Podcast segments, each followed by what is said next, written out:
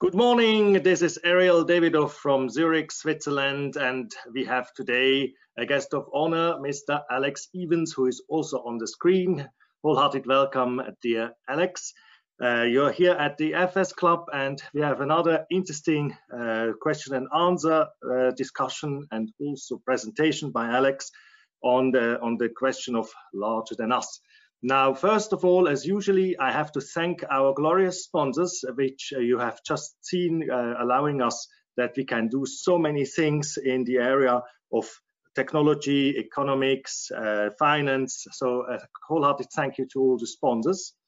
Um, we went already through the title slide, I see. So I don't know, we are so fast today I think I can pass uh, the word to you, the floor to you, dear Alex. If you are ready, please commence with your presentation. We are all looking forward to it. Thank you so much. Thanks so much, Ariel. So good morning, everyone. My name is Alex Evans. I'm the founder of an organization from Larger Us, uh, called Larger Us, which I'll tell you about in the presentation. Just to give you a quick snapshot of my background, it's really in policy and politics most of all. I was a special advisor to two cabinet ministers in the last Labour government in the UK, I worked uh, in the climate change team in the UN Secretary General's office. I worked for lots of different think tanks like the Brookings Institution and Chatham House. But what I'm going to talk about today is Larger Us. The story of Larger Us really begins back in, this is in 2017 in the UK, when I was working as campaign director at an organization called Avaaz, big campaigning NGO. And I was running a campaign about Brexit, specifically a very Remain-leaning campaign to try and win the argument that Britain should remain in the European Union through a second referendum. The thing was, next slide please, Sasha, that I was increasingly uncomfortable about the polarization that I could see on Brexit, this kind of toxic wound that had opened up in our politics, and also increasingly uncomfortable about the sense that my work certainly wasn't doing anything to heal that wound, and perhaps was even contributing to it which gave me misgivings, particularly because I could see that this polarization wasn't just a British phenomenon. It was opening up spectacularly in the United States, where Donald Trump had just been elected, and in many countries uh, around the world as well. Next slide, please, Sasha. Now, the thing was that as someone who'd worked on global risks for a couple of decades, I knew that the kind of them and us dynamics that polarization creates was something that we could ill afford at this point when we're faced with so many so-called wicked issues, issues that are extremely complex, but also very much to do with our interdependence and require collective action, not just at the level of policymakers, but also across society. Next slide, please, Sasha. This was something that I'd first written about back in 2010 when I co-authored a report for Brookings called Confronting the Long Crisis of Globalization. And this was in the wake of the financial crisis. And the metaphor right at the heart of that report was that navigating this period of pronounced crisis and upheaval was a bit like shooting a stretch of rapids on a river. If you think about shooting rapids, it's of course the river, not you, that decides the speed and the direction of travel. There's no opportunity to stop for a rethink or to change direction. There's a very real risk of hitting rocks and of everyone in the boat being tipped out into the torrent. And above all, if you want to shoot rapids successfully, it's essential that everyone paddles together. Next slide, please.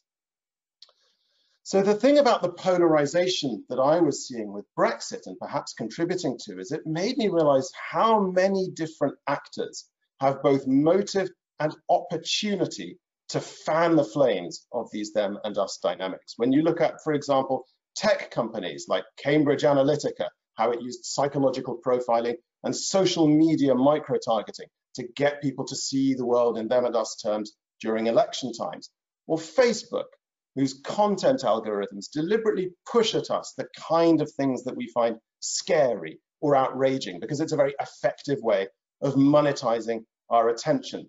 The same is true of the media, who will often lead with sensationalizing or divisive angles because it keeps us glued to our TVs. And of course, populist politicians like Nigel Farage or like Donald Trump excel at this playbook as well. Next slide, please. Now, all of this uh, made me wonder, well, if those are the actors who are pushing for them and us outcomes because they profit from them in different ways, who are the actors pushing for, if you like, larger us outcomes, where we come together rather than divide, where we bridge divides rather than deepen them? And that's really the question that's at the heart of our work at Larger Us. Can I have the next slide, please? In particular, we're interested in trying to help uh, rally and support a different kind of change maker. Because as I realized when I was campaigning on Brexit, a lot of the time the sort of change making tactics that we use as campaigners or as politicians or other people who are trying to change the world in different ways are often divisive. So I was interested in what if we had a different kind of change maker who excels at bringing people together rather than dividing them? And in our work at Larger Us, there are five questions right at the heart of it that we explore in the Larger Us program that we run. And these are how we can create belonging, how we can bridge divides, how we can appeal to love, not fear, particularly where we feel threatened, how we can help people to navigate crises, and how we can tell stories that bring people together. And as you'll see, all of these are as much psychological as they're political. And this is very much the space that we're always seeking to work in, where our states of mind and the state of the world intersect. Can I have the next slide, please? So first one, how we can create belonging. Next slide again, please. You're probably familiar with the idea that we're living through a so-called epidemic of loneliness, and in particular that that got much worse for many people during COVID-19. And of course, this has terrible mental health impacts, and it also has physical health impacts. Researchers on loneliness sometimes say that it has the same effect on life expectancy if you're chronically lonely as if you smoke 15 cigarettes a day. Next slide, please.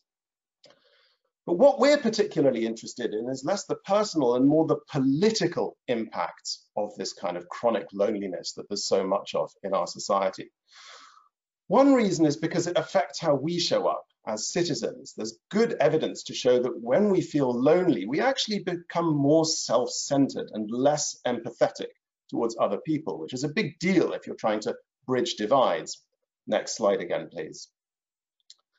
But in particular, where loneliness becomes important is where it's such a key factor in understanding extremism. If you look, for example, at so-called incels. These are men who are extremely angry because they're not in relationships and they feel uh, deep shame as a result. That sense of loneliness can kind of pull people into extremism. Same when you see a mass shooter event in the United States. It's almost invariably a lonely man who's the perpetrator. Next slide, please. Similarly, if you look at far-right groups, like the Proud Boys in the United States, like Pegida in Germany, or like the English Defence League here in the UK, or indeed Islamist groups like his Hizb ut-Tahrir in the picture, these are all networks and groups that really excel at preying on people's loneliness and the need to feel like you belong. And they do so by creating a kind of belonging that is exclusive. It's belonging based on who else is excluded. Next one again, please. And in particular, loneliness is really important if we want to understand authoritarianism. This is something that the great writer Hannah Arendt understood years ago when she wrote that terror can rule absolutely only over men who are isolated against each other. Therefore, one of the primary concerns of all tyrannical government is to bring this isolation about. Isolated men are powerless by definition. Next slide, please, Sasha. So we begin to see that creating a sense of belonging is tremendously important, not just for our personal well-being and health, but also for the well-being of our communities and societies. Next slide, please. And this was something that we saw particularly in the early days of COVID-19, where when there were communities with high levels of belonging, they were able to provide mutual aid and really increase resilience during this extremely testing time. Next slide again, please. So that's how we can create belonging and why it's so important to creating a larger us rather than the them and us. The second question we work on a lot is how we can bridge divides. Next slide, please. Now, one of the things we think about a lot here is the um, cognitive bias known as in-group bias. This is the bias that all of us have, whereby when we see ourselves as part of a group, we tend to regard that group more favorably and to give it preferential treatment. And oftentimes that's innocuous. I mean, I feel a sense of in-group bias towards my family or the people that I studied with at college, and that doesn't exclude anyone else. It's not inherently problematic. Next slide, please. Another example of uh, a bias that, uh, or sorry, of a trend that affects the, um, the extent to which we're in these little kind of um, bubbles of the like-minded is what sociologists call the big sort. You've probably heard the idea that um, social media puts us into echo chambers of the like-minded. But in fact, that's part of a much larger trend that also extends out to real life.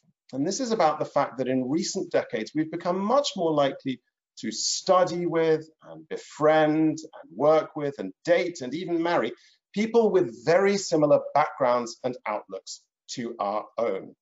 Next slide, please. And that means that when we do meet the other, people with really different backgrounds and different outlooks to our own, it can come as quite a shock. And at that point, our in-group bias comes rushing back and we can become very vulnerable to othering, not just to seeing those people as different from us, but seeing them as fundamentally different and somehow threatening. Next slide, please. So one of the things we talk about a lot in our training programs is what's called courageous conversations, referred to here by the philosopher David Whyte. And these are conversations not just with people that are different from us, but about the subjects that are a little bit uncomfortable. They're conversations which involve deep listening, probably some vulnerability or emotional disclosure on our part, but above all, a willingness to enter that conversation, entertaining the possibility that we may be wrong in some ways, or looking for the possibility of real encounter, even with people whose views we may find abhorrent. Next slide, please. Now, a great example of this is this man who's called Daryl Davis. Daryl is a blues musician in the United States, but he also in his spare time attends Ku Klux Klan rallies, which is pretty extraordinary given that, as you can see, Daryl's an African American. Now, there's a Daryl has a fascinating story which I don't have time to tell now, but the point is that what he does is befriend white supremacists, and he doesn't call them out, he doesn't tell them why they're wrong. He just wins their trust through conversations and open-ended questions and gives them space over time to re-examine their own biases. And to date, Daryl has persuaded 200 people to leave white supremacist groups, many of whom give him their robes when they leave the KKK. So that's an extreme example of courageous conversations, but it's also a discipline that in a smaller way we can use in our own lives to bridge the differences that we often see around us. Next slide, please. Okay, third big question at the heart of our work is all about how we can appeal to love, not fear, particularly when we feel threatened. Next slide. Now, you're probably familiar with the so-called fight or flight response, or more accurately, the fight, flight, freeze response. This is when we feel under threat and all sorts of things happen in our body when our amygdala, a little almond-shaped part of our brain right at the bottom of our brain, fires up this autonomic nervous response. We're getting ready to literally fight or flee for our lives. Next slide, please. Now, when we're faced with physical danger, it's an extremely effective response. Fight, flight, freeze is something that's kept us alive as a species all the way up to date. And in our individual lives, it keeps us safe all the time as well. It's there whenever we need it to get us ready again to fight or flee for our lives. Next slide, please. The problem is that fight, flight, freeze can also be fired up by things that aren't physical danger, the thing it was designed for, but are more social or political issues. So when we watch the news, when we're on social media, encountering people who you know, infuriate us with their views, those sort of things, again, can fire up that fight, flight, freeze threat response. Next slide, please. Now, the problem is that fight, flight, freeze doesn't just create physical effects of getting us ready to fight or flee, it also creates all kinds of emotional effects, which have really important impact for politics. We start to feel overwhelmed very easily when we're in fight, flight, freeze. We become less empathetic and more assertive or even aggressive. we're focused not on the common good, not on the collective interest, but much more on our individual self-interest.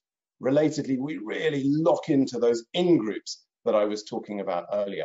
And we become much less good at critical thinking, at distinguishing, for instance, between what's real and what's hypothetical or illusory. Next slide, please. And at worst, what this can do is create a dynamic that's called mutual radicalization. So this is where, for example, if I and my in-group feel threatened by something, we may start to act out in ways that make the other side threatened. Maybe we show contempt towards them. Maybe we start acting aggressively. And then as they feel threatened, they begin to act out in ways that amplify the sense of threat that my side feels. And so you can see how you can get a positive feedback loop where each side is in effect kind of egging the other one on. Next slide, please. And this is something that I saw vividly when I was living in Jerusalem just after I was working on Brexit. And I hadn't been there for a good 15 years. And it was terrifying to see how much worse polarization had become between Israelis and Palestinians, how each side felt so threatened by the other side, and how that was ramping up extremism on each side of the divide. Next slide again, please.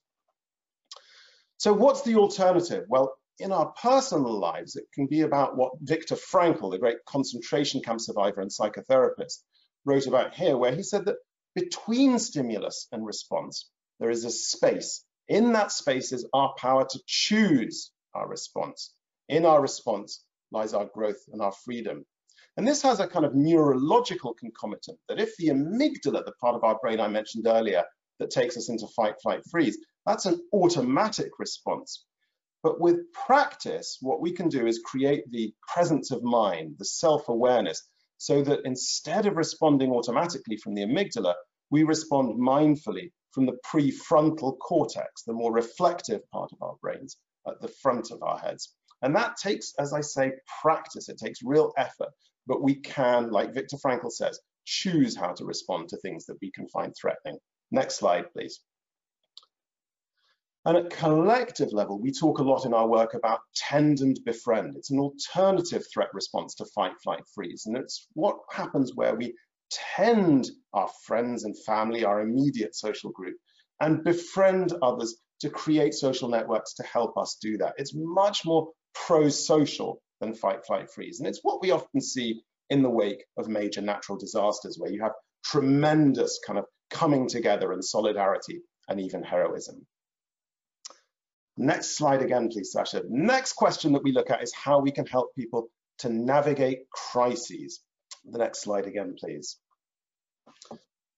Now, what, I always find this graph fascinating. This was produced by the Department of Homeland Security in the United States, and it's a kind of stylized depiction of the emotional stages that we go through in the wake of a big shock or disaster. And you can see that early on after disaster, there's often a kind of a honeymoon period where, as I was just describing with Tend and Befriend, you get very high levels of community cohesion and people can even feel a sense of exhilaration. Isn't it great how we're all coming together? And if you think about COVID over the last year and a half, two years, this was very much what the early stages of the pandemic were like, with people really coming together. But as you can see on this graph, what typically, sorry, go back to the previous one, please, Sasha. What often happens after that honeymoon stage is that it gives way to a long period of disillusionment. And this is where things like health or money or relationship worries crowd in. We start to feel exhausted, fatigued. We're realizing how much won't go back to normal. And while this can typically give way in the end to a kind of reconstruction phase where we recover a sense of agency, maybe a kind of narrative about why disaster has happened or how we've kind of changed and evolved in response to it, that can take a year or more to reach. And I think many of us have been living in that disillusionment stage during COVID over the last year and a half. Next slide, please. Now, where it gets really tricky for us now is that, of course, we're not just facing one crisis, we're facing all sorts of different crises, whether it's COVID or climate breakdown or all the conflicts that we see around us in the world. And it creates that sense of overwhelm that I talked about earlier. It's just one crisis after another. Next slide, please. Now, where this becomes really important for politics is that it's very easy for destructive leaders to manipulate that sense of crisis, and particularly when that sense of crisis involves a sense of loss of status or prestige. There's a great psychologist whose work we look at a lot called Vamik Volkan, who talks about how shared experiences of loss of status or prestige can very easily become a cornerstone of group identity for communities or whole societies, leaving them very vulnerable to manipulation by destructive leaders who play on that. Next slide, please. And this is, of course, exactly what we saw in the United States with the January 6 attacks last year, where, if fascinatingly, one of the things that was the strongest predictor of whether someone would take part in the attacks on the Capitol was that they lived in an area where the white share of the population in their neighborhood was declining, which make, underlines, I think, a really crucial point that that sense of loss of status doesn't have to be something that the rest of us see as legitimate. It just has to be the lived experience of those people. And then if they start acting out from that sense of loss, it becomes everyone else's problem, just as we saw with the Capitol attacks. Next slide, please. And I think this is also a really important factor when we look at the kind of support that Vladimir Putin is enjoying within Russia right now, even as the rest of the world is horrified by seeing what's happening in the Ukraine, how that sense of loss of prestige, loss of status internationally creates a kind of group of disaffected people that Putin is then able to play on and use as a political base. Next slide again, please. Okay, last question is how can we tell the kind of stories that bring people together? Next slide, please. One of my favorite writers is the American um, philosopher and behavioral economics uh, economist, sorry, Jonathan Haidt, who wrote that the human mind is a story processor, not a logic processor. As much as we like to see ourselves as these kind of rational, empirical actors, in fact, much more than we may realize. We're motivated and um, you know are shaped by the stories that we use and that we tell each other to understand the world and our place in it. The next slide, please. In a lot of ways, stories are a bit like a compass that gives us magnetic north. They tell us what's important. They tell us where we are and where we're trying to get to. At the bottom of it all, they tell us about who we are not just as individuals, but as communities and whole societies. Next slide, please. Now, what gets really interesting about stories is moments where the so-called master narrative that societies use breaks down. I'm talking about moments like the fall of the Berlin Wall, 9-11, the financial crisis, or now the conflict in Ukraine, where suddenly, you know, those moments where you feel like, I don't know what's happening. It's just everything is up in the air. You're not sure what you can safely assume. You're not sure where we're going. Um, and it's sort of a moment where all sorts of different stories can suddenly take hold in that moment. Next slide again, please. And at a deeper level, there's the fact that the, the kind of shared stories like religious stories that used to bind us together as societies have become less and less relevant in our kind of modern lives as we, for instance, become less religiously observant. It's something that I wrote about in a book called The Myth Gap, which came out in 2016, which was looking at what happens in conditions where we used to have these big shared stories, but then they gradually recede from view. Next slide, please. Now here again, it's another one of these examples of something that can be a tremendous opportunity for destructive leaders to play on. Look at what a gifted storyteller Donald Trump was with stories about how we, in inverted commas, are threatened by some kind of other that threatens to overwhelm us and how we need to build bigger walls to keep them out. Next slide, please. And one of the things that fascinates me most about these kind of collective stories is how easily they can become self-fulfilling prophecies. One of my favorite examples about this is what happens when you have a run on a bank, because of course that begins just as a story the story begins to circulate that a bank doesn't have enough money to meet its depositors' demands. But then what happens is that if enough people believe that story, and then start to act accordingly, in other words, they queue up outside the bank, then a story suddenly becomes reality because people behaved as if the story was true. Next slide, please. It's something that the great writer Terry Pratchett understood very well when he wrote that people think that stories are shaped by people. In fact, it's the other way around. Next slide, please. So one other thing we think about in our work at Larger Us is what kind of stories we do need at this point. What kind of stories can bring us together rather than dividing us? And three themes that we talk about a lot are stories that help us to think in terms of a larger us, which obviously I've been talking about already. What are the kind of stories that can prompt me to see myself not as part of a them and us, but as part of a larger us that includes welcomes in and ultimately uh, that includes all 8 billion of us, plus other species, plus future generations of both. Second, we need stories that can help us to situate ourselves in a longer now, where now is measured not in seconds or days, but rather in kind of centuries or even uh, in millennia, where we're thinking much more for the long term. And finally, I think the kind of stories we need now are stories that nudge us to think in terms of a different good life, where we're valuing different things. So rather than, for instance, zoning out on economic growth, we're looking at our, the growth of our maturity as a species and our ability to kind of steward the world in an intelligent way. Next slide, please.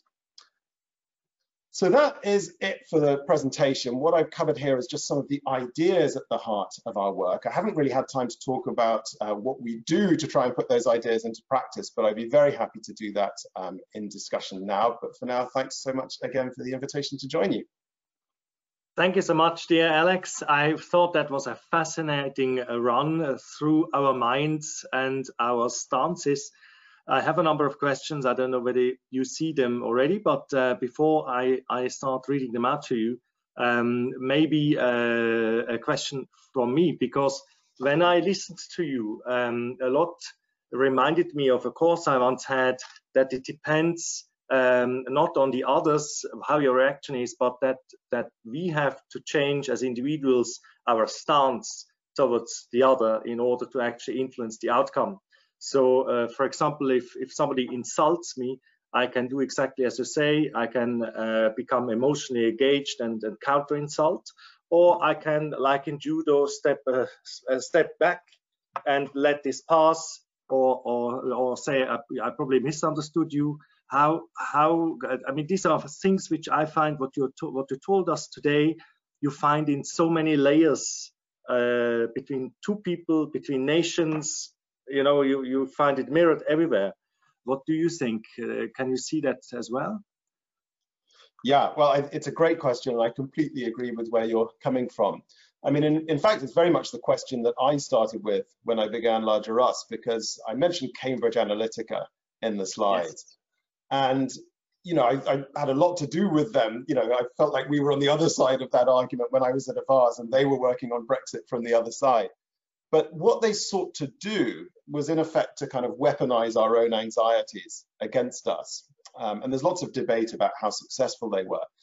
But it left me with the question if that were successful as an approach, how would you inoculate a society against that kind of deliberate trolling and that use of psychology and social media to, as I say, weaponize our own anxieties against us? And I think you're absolutely right that it's a multi level proposition. One of the things that we talk about on our program that we run is how doing this work involves work on ourselves and work with each other at the kind of relational level, the ability to have, for example, the courageous conversations I was talking about, and then work together at a larger scale to get to grips with these kind of enormous political issues confronting us at this point in the 21st century. And there is this kind of golden thread running through it that all of those three levels have you know, psychological aspects. They are as much about states of mind as the state of the world. And yet, you know, in my old worlds of campaigning or in politics, we don't really think that much about psychology. We don't think about what emotional state are we taking people into and does that emotional state make them better or worse citizens? Very interesting. Thank you so much. Uh, so that our audience also gets uh, something from you, I'm going to read out the first question uh, or comment from Mr. Graham Elliott. uh, does a tendency towards defining oneself as only one thing, for example, being English, rather than as many things that make up each person, cause people to create tribal separations? Um, he goes further, our, our inherent complexity and breadth of self-identities can be emphasized to reduce the tendency to adopt us and them as life strategy. Oh, that's a terrific question. Thanks, Graham. I think I think you're right that one just identifying with one aspect of ourselves is inevitably going to kind of amplify that in-group bias um, and exclude everyone who's not included in that. And I think that you know, it's possible, of course, to have like nested identities. I mean, I see myself as part of my family, of course. I see myself as a, a, resident of the little village that I live in, in Yorkshire, but I also see myself as English, as British, as European, and ultimately, uh, you know, as a citizen of the world or as a human. And I think one of the things that is often problematic in politics at the moment is we think it's an either or that either we're into diversity or we're into kind of you know unity and that unity means homogeneity. And we end up having these kind of culture wars which i think are based on a misunderstanding that actually we need to find our, way to seeing what we have in common with each other and understanding that that doesn't mean it doesn't negate our wonderful diversity. Um, on the contrary you know i always think of the uh, example of a tropical rainforest, which is fundamentally a very sophisticated unified entity, but it's characterized by very, very high diversity. And that's something that sort of eludes us as a metaphor in the culture wars we keep having. We tend to think it's one or the other. And, um, and I think, you know, of course, we do need to see ourselves uh, as kind of multifaceted beings and ultimately as humans. Thank you very much. I have a further mm-hmm. question by Peter Cousins.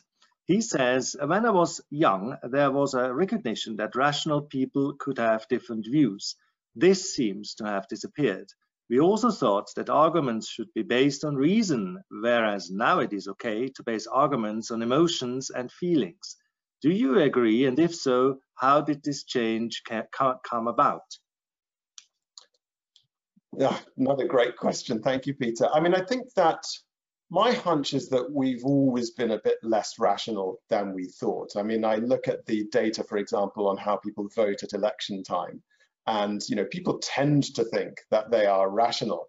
But actually, when you dig down into it, the data are very clear that much more than we like to think. We're actually influenced by what our friends and family and social networks think. Um, you know, values are, are as contagious as anything else. And of course, we are swayed by emotion, as you say. I think the sweet spot is that you know we need to understand the both and. I mean, one of the issues I've spent most time working on is climate change. And I remember kind of, you know, if you think back to 2006 or 2008, I remember when it looked like we were close to kind of solving climate change. You just had an American election with two candidates, Barack Obama and John McCain, who both thought climate change was real, urgent, caused by humans. We were sure that there was going to be a big breakthrough at the Copenhagen Climate Summit in 2009. And then, of course, you know, it all fell apart as the Tea Party stormed onto the scene. But I think that, you know, when I think back to climate activists, uh, and the people who worked to advocate action on climate change, I think we often assumed that because we had the science on our side, that was the end of the matter. You know, the IPCC says that we've got to do something about this, so obviously we will do something about this, and that turned out not to be true. And I think the solution to that is not to junk the science, to say, okay, well, let's not bother having an IPCC, let's just try and tell a better story but it's to recognize we have to do a both and. It's not enough just to have the evidence and the data on our side. We also have to package that into a really resonant story that's going to connect with people. And I think that actually climate scientists have become so much better at that in the last 10 years. And that's one of the reasons why the Paris summit succeeded where the Copenhagen one failed, because they just got better at communicating. But I think humans are, are, you know, we have the capacity to be rational, but we're never going to be just rational. We are emotive creatures. That's uh, good and bad at the same time, I guess. Uh, we have further questions. The next one is by Colin, Colin Colson Thomas. Brexit for many people I know was about a larger us beyond the 10% of the world, i.e. opening up to a global Britain and not being self-obsessed European. It's more a comment. Uh, I don't know whether you would like to say anything to this. Well, I guess the, the one thing I would say is that, you know, I mean, I, I'm a total Remainer myself, um, but I think, you know, just thinking back to my time campaigning on Brexit, um, it was very tempting to assume that our side was right and their side, the Leaver side, was wrong. But I think that, you know, what I realized through that uncomfortable process of understanding how I was contributing to polarization was that both sides were guilty of them and us thinking and um, you know it went to extremes and that's how we ended up with the situation becoming as acrimonious as it did. So obviously you know i value very much a cosmopolitan identity but i think that just because i have a cosmopolitan worldview doesn't make me immune from them and us thinking as i discovered to my cost. Thank you very much. Again we are all humans. Christopher Todhunter asks uh, or has a comment and a question. I'm not sure it, it tells a little bit where he comes from very clear about what you said, Alex. What stories, what stories can you tell to activate the power of women to persuade that partnership and caring are more important than domination and control? Not sure what I would make out of this, but it's a question. what sort of question? Just repeat the question again, Ariel. What, what sort of uh, question? What stories can you tell to activate the power of women to persuade that partnership and caring are more important than domination and control? Hmm. Well, I think in some ways, you know, there is a, I mentioned those two threat responses of fight, flight, freeze on the one hand, which is, you know, in the fight mode, very much about domination and control, and then tend and befriend as an alternative threat response. And I think there is a story that you can tell about that. I mean, they, you know, Tend and Befriend is a sort of a resonant story. And particularly when, I mean, when I do this uh, presentation in slower time, um, you can give lots of great examples of what Tend and Befriend looks like. And interestingly, the psychologist who first coined that, a woman called Shelley Taylor, um, did have a very strong gender aspect to that. She posited that actually women are often better at tend and befriend responses than men. Um, and she suggested that that may be to do with um, oxytocin as a sort of hormonal response. Now, I think that uh, it's not impossible at all for men also to feel tend and befriend. Um, but I think that's, you know, I mean, we can ascribe kind of gender aspects to that. But the bottom line is that I, I very much agree that we do need to kind of move beyond uh, responding to threats in this fight, flight, freeze way and come at it more through tend to befriend. And there is a resonant set of stories that we can tell about that. Thank you. We have another two questions. One is by Douglas Andrews, and he says there are many programs around the world to deprogram terrorists, for example, jihadists. Is it possible to apply their methodologies on, on a mass basis to combat political extremism more generally? Very interesting. I mean, in, in, some sense, that's the question that we're wrestling with in our work. I mean, we think it should be possible, um, but we want to figure out what it looks like in practice. I mean, there's a woman uh, called Hadiya Masieh, fascinating person. She was the first guest we ever had on our podcast, and she actually used to be a member of Hizb ut-Tahrir, the now banned Islamist group. But then she came out of it and now runs um, a wonderful network that works on counter-extremism and de-radicalization.